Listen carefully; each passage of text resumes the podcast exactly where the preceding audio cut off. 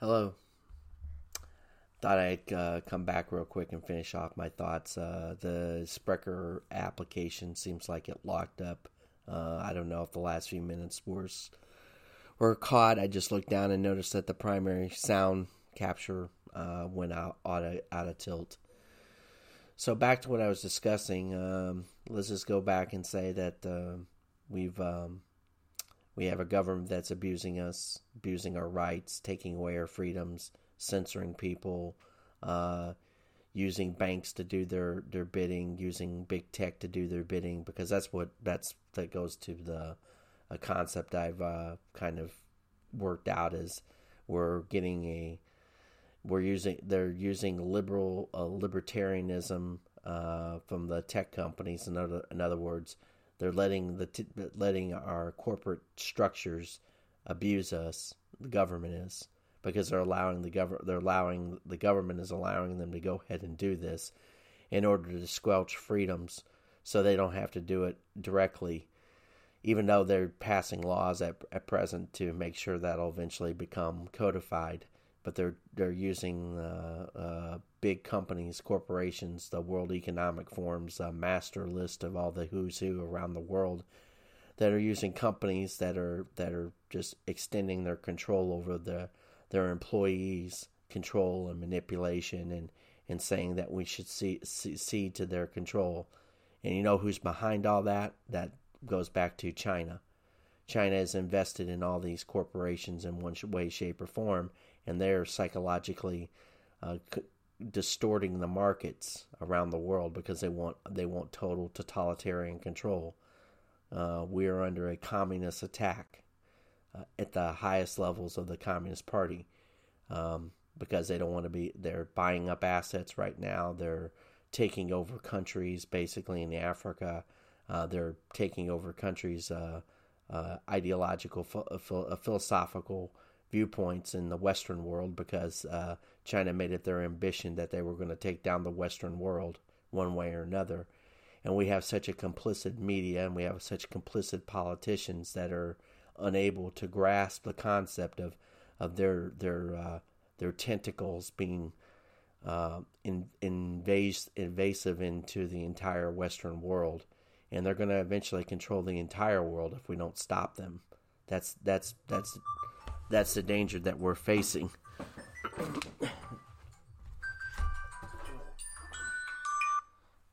I guess my alarm should be shut off. I should change it. Um, but that's like a five minute warning. Anyways, the idea is that we're being abused uh, directly by our own government through DC because our DC functionaries are just incapable of understanding the American people. They're so divorced from our realities they sit in Washington D.C. and they put things on paper that it really has nothing to do with it being good for the American people because they rarely get out of D.C. and now they don't even care to get out of D.C. because they're putting they put up a wall. They're they're uh, they've decided that they they can't deal with uh, the American people. And oh, by the way, January 6th was not the reason. That was just the excuse. Um, because they they sabotaged and hijacked that whole situation. Yes, they deployed elements and units inside that inside that particular situation in order to uh, make it seem like uh, the American people were more uh, uh, uh unhinged and unruly than they really were.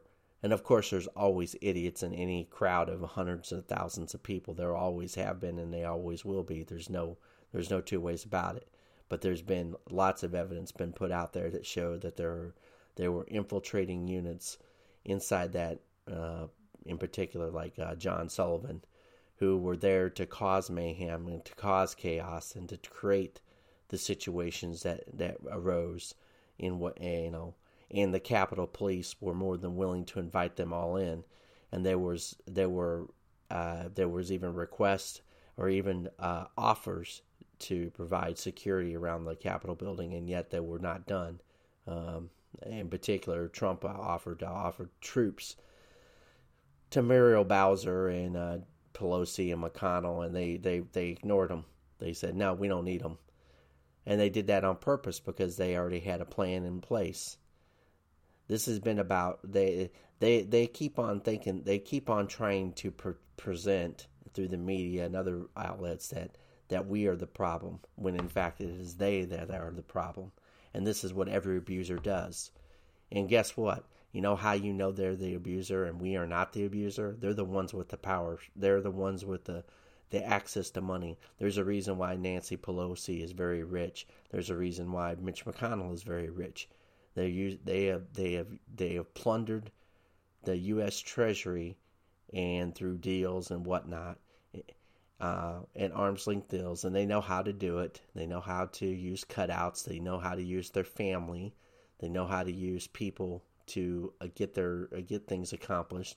They have relationships with the. I mean, because they're so powerful, everybody wants a piece of the action, and everybody wants to be close to them.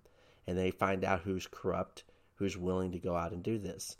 And what's more reprehensible is while they're doing this corruption and while they're doing this thing to undermine our our democracy, they're letting China run all around the world, uh, destroying the entire fabric of our, our world. And they are going to destroy it if we don't stop them. That's how dangerous these people are because they are infesting every institution around the world. They're investing every media outlet. They are buying up things. They're using they're using the power, and people will say, "Well, the United States did this." Uh, in many cases, the United States had a had a worthy a- adversary in in uh, Russia. Uh, whether that war was really uh, always what it was cracked up to be, uh, do I think it was right? No, I'm not. I'm not justifying our our positions. I wish we would have gone back to an isolationist viewpoint, but we've never had that. Um, there's never been enough people that have been willing to turn that switch on and off, and we should have maybe have spent that did that at a higher level. But uh, you know, you can't question, you can't fix what's already been happening. You can only just assess it and say this these were instances where we made poor decisions.